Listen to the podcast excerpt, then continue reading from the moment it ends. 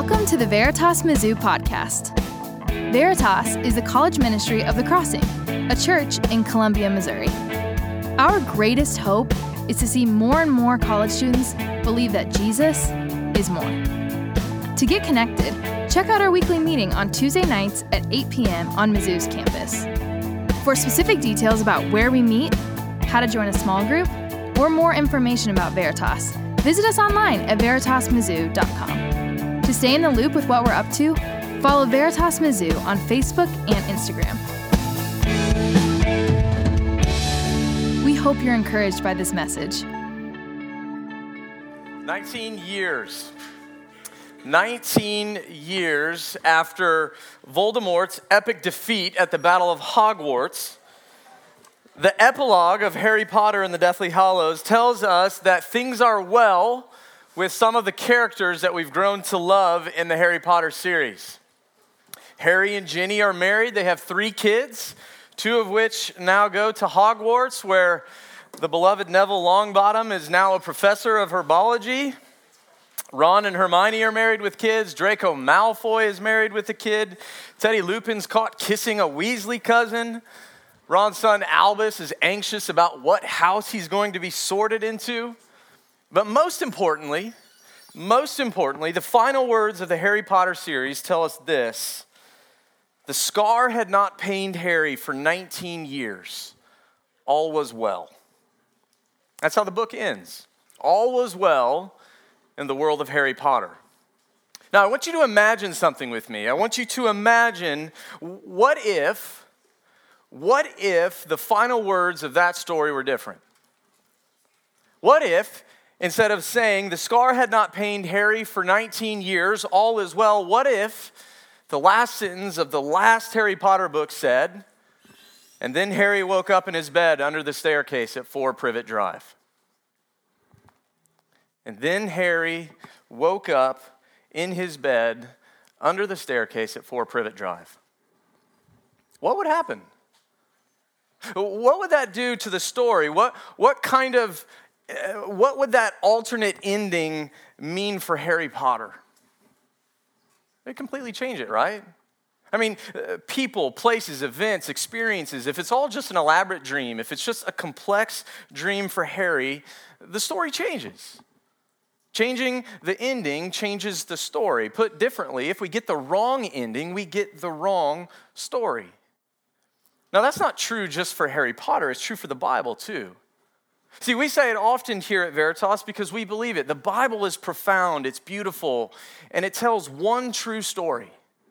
The Bible tells one true story from the opening pages of the book of Genesis in the Old Testament to the last pages of the book of Revelation in the New. And as most good stories do, the ending reveals the point of everything that's written before it. Meaning, to understand the biblical story, you and I have to know how it ends. We have to get the right ending. And so, the question for us tonight, the question that we're going to talk about is how does the Bible end? Most of us would probably say heaven, right? But what is heaven? What's heaven like? What do we think about when we think about heaven? Now, my guess is that it's hard not to think about some sort of luminous city up in the clouds with pearly gates and streets of gold, right? That, that image has become a caricature of what heaven is and what it's like to many people in our culture, maybe even many of us here tonight. What is heaven? Well, it's the place that we go to when we die. What's it like? Well, most of what we'll do is float around in the sky forever as disembodied people, somehow playing harps while jumping around on clouds. Elevator music is on a constant loop in the background, maybe church music if you're religious. Everyone can fly, and oh, yeah, for some reason, there are fat little naked babies everywhere. Pure eternal bliss, right? Now, maybe this is surprising to you, but maybe it's not. Regardless, the Bible says nothing of that sort with respect to heaven. The Bible never says any of that about heaven. Heaven is never described like I just said in the Bible, ever.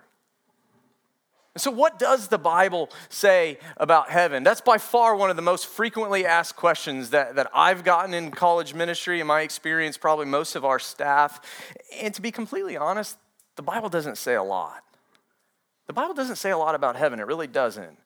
It's a question that we'd all love to have answered, and yet the reality is that the Bible spends very little time actually doing so.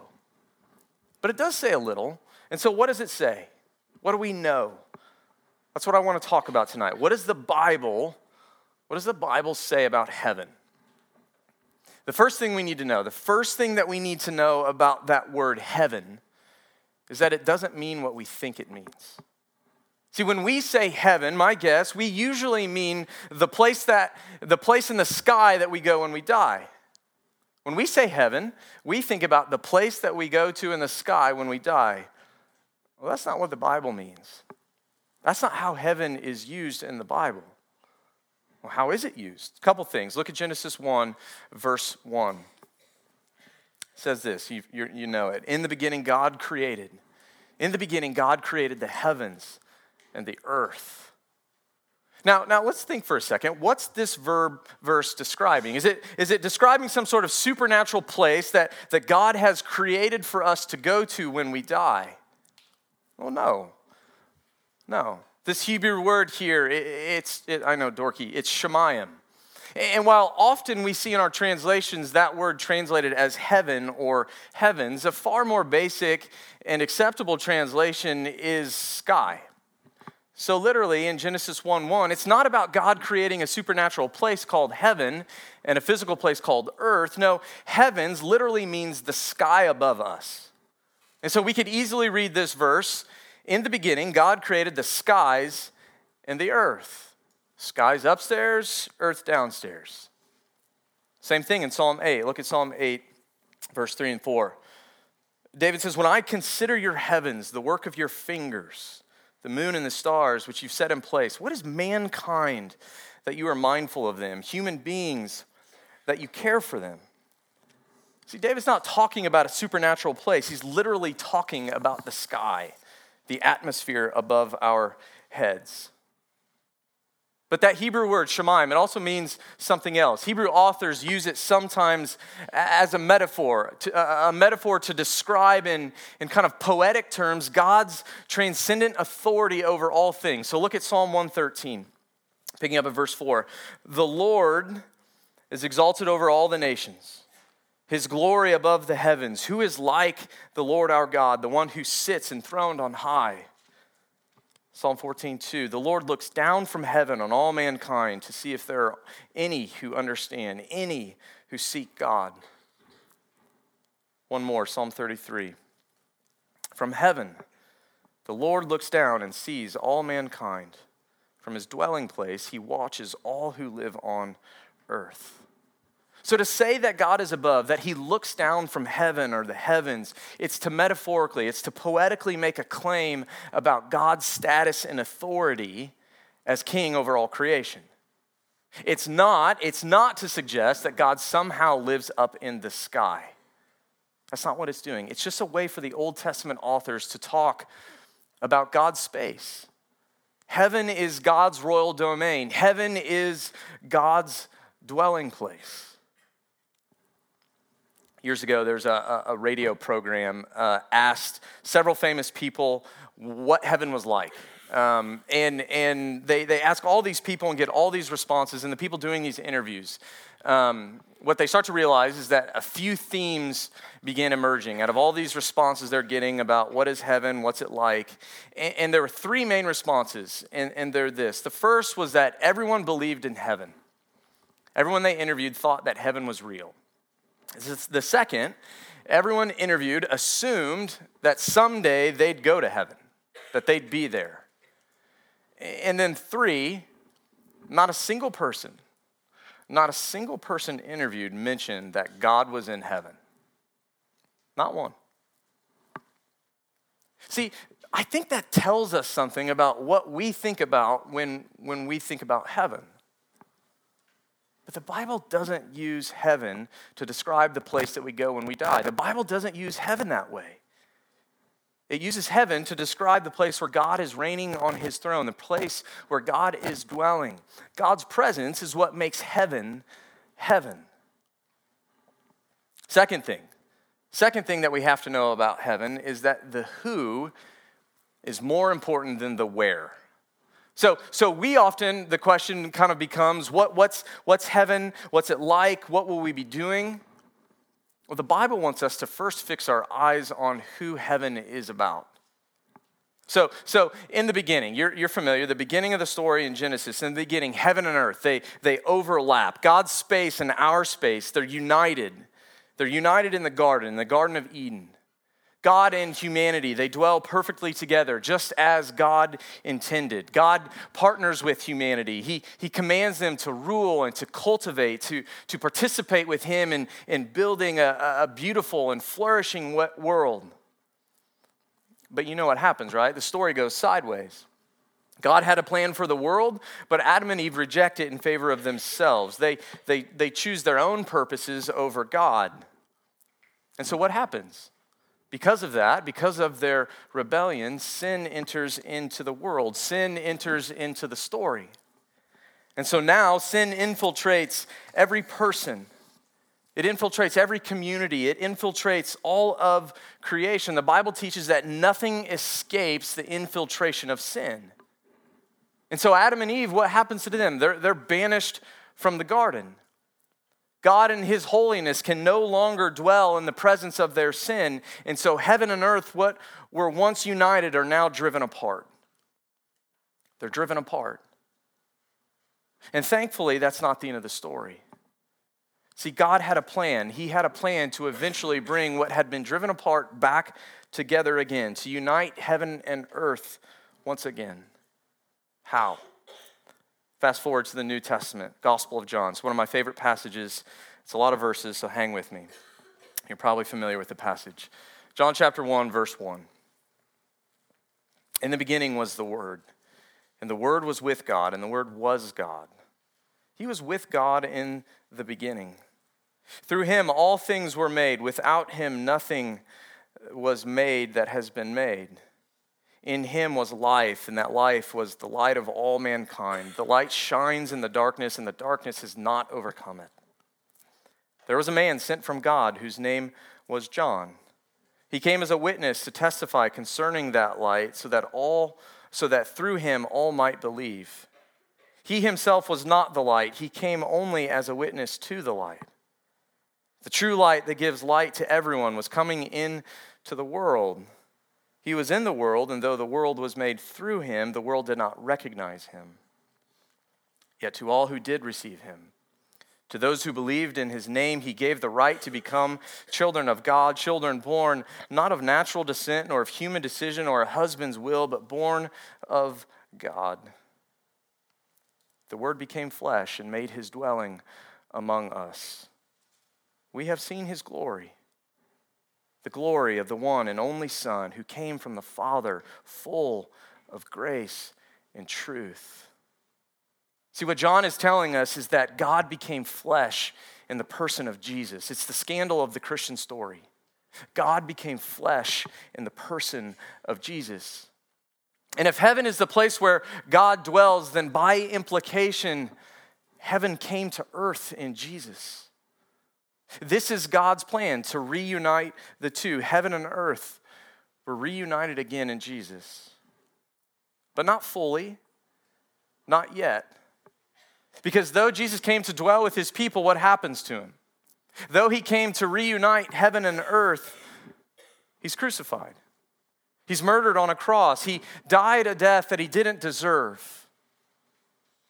But three days later, three days later, Jesus rose from the grave, and in his resurrection, he triumphs over sin and death, promising one day to right every wrong, to reunite heaven and earth, God's space and our space, yet again, when he returns to dwell with his people once and for all. Second to last chapter of the last book of the Bible, the Apostle John. He writes about a vision that he has about this future, uh, about this hope. And he says this in verse 3 of Revelation 21. And I heard a loud voice from the throne saying, Look, God's dwelling place is now among the people, and he will dwell with them. They will be his people, and God himself will be with them and be their God. Now, I, I, want you to, I want you to catch this because it's important. it's important. The biblical hope is not that men and women will die and go to heaven. The biblical story is not a story of humanity's ascent to God. Rather, it's the story of God coming to us in Jesus. The biblical hope is the descent of God. Heaven and earth being reunited again, just as it was in the beginning in the garden. Now, that leads us to, to our last point, at least for tonight, about heaven. And it's this Heaven is and will be here on earth. Not out there, not in the sky, here on earth. Back to Revelation, fuller passage 1 through 5, Revelation 21. John says, Then I saw a new heaven and a new earth. For the first heaven and the first earth had passed away, and there was no longer any sea. I saw the holy city, the new Jerusalem, coming down out of heaven from God, prepared as a bride, beautifully dressed for her husband. And I heard a loud voice from the throne saying, Look, God's dwelling place is now among the people, and he will dwell with them. They will be his people, and God himself will be with them and be their God.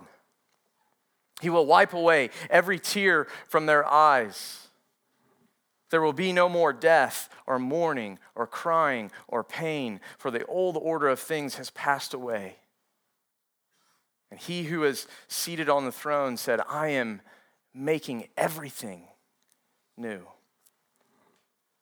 I am making everything new. So John has this vision he has this vision and, and he sees the first heaven and the first earth passing away, and, and a new heaven and a new earth, he says, take their place. And he hears God declare, he hears God promise, he hears God proclaim from his throne, I'm making everything new.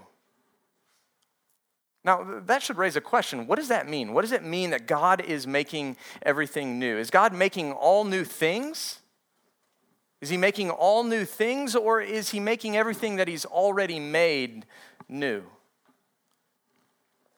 It's an important question. Throughout history, some have argued, some have made the claim that, that one day when Jesus returns, this world will be no more. He's going to destroy it, he's going to annihilate it. In its place, a new world, one completely other to what we experience, what we have now, is going to be created. But that doesn't fit the biblical storyline. See, the re- reuniting of heaven and earth, it's not a total recreation, it's a complete restoration. It's a restoration. Everything that God has made will be made new. New in what sense? New in what sense? Well, to answer that question, we need to look at Jesus' resurrection. We need to look at Jesus' resurrection because Paul tells us that Jesus' resurrection was the first fruits of what's to come. Jesus' resurrection, in other words, points us to this new creation that John sees in Revelation 21. When Jesus walks out of the tomb three days after his death, he does so with a physical body, not as a ghost. Later, we see him eating and drinking with his disciples. He says, Look at the scars on my hands, look at the scars on my feet from, from the nails, from where the nails had pinned me to the cross. Jesus, after his resurrection, he walks and he talks, and, and the same body that went into the tomb is the same body that raises to life and walks out of it. So, so in one sense, the resurrected Jesus is the same, but, but in another, he's also different. How so? Well, when he first appears to his disciples, at least to some of them, they, they don't recognize him. They don't, they don't recognize him. Now, these aren't people that are strangers, these are people that have been around him the last several years of their lives. And now they see Jesus, resurrected Jesus, and they don't know who he is at first. There's also a time in, in John chapter 20, uh, we're told that the disciples are, are all together in a room. Uh, we get a really interesting detail. They're, they're in a room, they're hiding from the Jews, uh, the religious leaders of the day. And the detail that we get is that the door is locked. The door to the room that they're all standing inside is locked. Gives us a detail. And then all of a sudden, you know what happens? Jesus just appears. Jesus, all we're told is, boom, right in the middle of the room talking to him. Now, what it doesn't say is that Jesus walked through the door or, or that one of the disciples went to the door and unlocked the door, opened the door, and let Jesus in and closed the door and locked it again. No, it just says the door was locked, and then all of a sudden, Jesus' body is with them in the room. There are also other times where, where, where Jesus is, is in front of people and then suddenly he disappears after his resurrection. So, so the point that I'm trying to make is that Jesus' body is physical, but it's physical in a way that's clearly different. It's physical in a way that's clearly different. There's some ambiguity there, there's some mystery there. We don't know entirely what that means. We kind of have to live with that. But Jesus is simultaneously the same and different. And the Bible says that what's true of Jesus is going to be true for us and for all of creation when, when heaven and earth are reunited in his return. So the Apostle Paul, he's, he's kind of talking about this. He's reflecting on this future hope in Romans 8. We don't have time to look at all the verses, but, but he says this, is to paraphrase. He says that one day our world, one day this earth is going to be liberated from its bondage to decay, liberated from its bondage to decay because of sin that has entered into the world. But he also says, again, not yet. Not yet, because for now, heaven and earth don't fully overlap. God's space and our space, they're not completely united. And until then, Paul uses a metaphor and he says, creation groans. Creation groans like a, a woman in childbirth as it awaits its restoration. He says, We too, as human beings, we too groan as we uh, eagerly await our, our future glory and the redemption of our bodies, which, by the way, includes our own resurrection. See, the Bible teaches us that in heaven we will have bodies. So, so the Bible, it points us to the future, but it's not a disembodied future and an ethereal, timeless heaven. No, the future that the Bible points us to is one with resurrected bodies the renewal of our home, this earth, and dwelling with Jesus. That's the future that the Bible points us to. But what does that have to do with us right now? What does that have to do with right now? There's a scene in the movie Titanic. I know it was made before most of you, probably all of you, I'm old, was, was born, uh, were born, was born, were born. Uh, Maybe you've seen it though. If not, I, I, think you'll get the point. The scene is this, right? The, what's, what's the deal with the Titanic? It's the, the unsinkable ship. Well, it sinks, right? Uh, so, so in the movie, I know, harsh. uh, in the movie, right, the, the ship, uh, the unsinkable ship, what's it do? It hits the iceberg, right? It's going down, it's sinking. People, as they start to realize this, as they start to realize that, that the ship that couldn't sink has hit an iceberg, it has a hole in the hole, it's going down, uh, panic ensues. Right? Panic ensues as people start to realize this ship is sinking. We're all probably going to die. And what's really interesting in this scene is, is that um, there are these musicians that throughout the movie would, would occasionally play instruments, a band for, for the guests on, on, on the ship. What's really interesting is all of this panic is ensuing. Uh, one of the, the musicians, he grabs his violin, he starts playing. So literally, the ship is sinking, it's going down, and a musician grabs his violin starts playing. And the, the other bandmates are kind of looking around like, You crazy? But uh, okay. And so they go and they grab their stuff. And so then you get this scene where, where these, I don't know, I don't remember how many, these musicians, this band is playing as the boat is sinking. And as a viewer, you're kind of left sitting there thinking, like, why on earth are they playing music? The boat is sinking. Right? What's the point? The ship's going down. What's the purpose? Now, m- maybe some of you are, are here tonight and you're thinking, all this heaven stuff, maybe it's new, maybe it's not new, but regardless, it's, it, it's great, it's exciting. But you're wondering to yourself, what does this have to do with my life right now? Or maybe a little bit differently, if God is going to make everything new someday, then does right now really matter? If the reality is that the boat is just sinking, God's going to make it new someday. Does right now really matter? Does this life really matter? Well, Jesus seems to think it does. The Gospel of Matthew, Jesus is talking to his disciples on a hillside, and he's, he's specifically talking to them about prayer. And he's teaching them how to pray. And he teaches them, he says this, among many things, he says, pray uh, like this. He says, pray, your kingdom come, your will be done on earth as it is in heaven. On earth as it is in heaven. In other words, Jesus is teaching his disciples to pray that more of heaven would invade more of earth and more of us.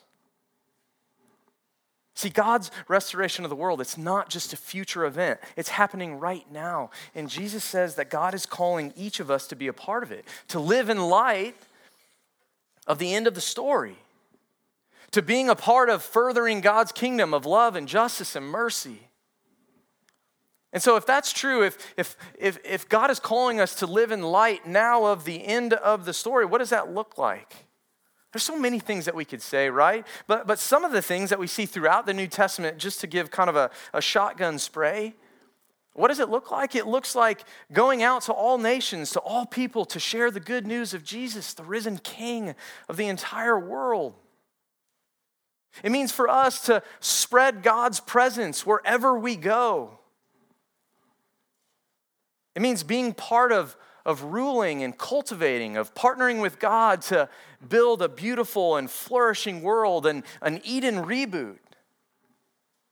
To seek and further God's kingdom, it's, it's to bring our entire lives under the rule of the king. It means viewing our bodies differently, changing our behaviors. See, knowing the end, it changes how we live our lives now. Look, this is what Peter, one of Jesus' closest friends, is what he says in 1 Peter chapter 4, picking up in verse 7. Peter writes, The end of all things is near. Therefore, be alert and of sober mind so that you may pray. Above all, love each other deeply because love covers a multitude of sin. Offer hospitality to one another without grumbling. Each of you should use whatever gift you've received to serve others as faithful stewards of God's grace in its various forms. If anyone speaks, they should do so as one who speaks the very words of God. If anyone serves, they should do so with the strength of God, with the strength that God provides, so that in all things, so that in all things God may be praised through Jesus Christ. To him be the glory and the power forever and ever. Amen. See, what you believe about the end of the story affects how you live your life right now. And so the natural question coming out of that is, is, is are you living in light of God's story? I mean, if you're really honest with yourself, are you living in light of God's story? Or are you living for some other story? Some other ending right now in college?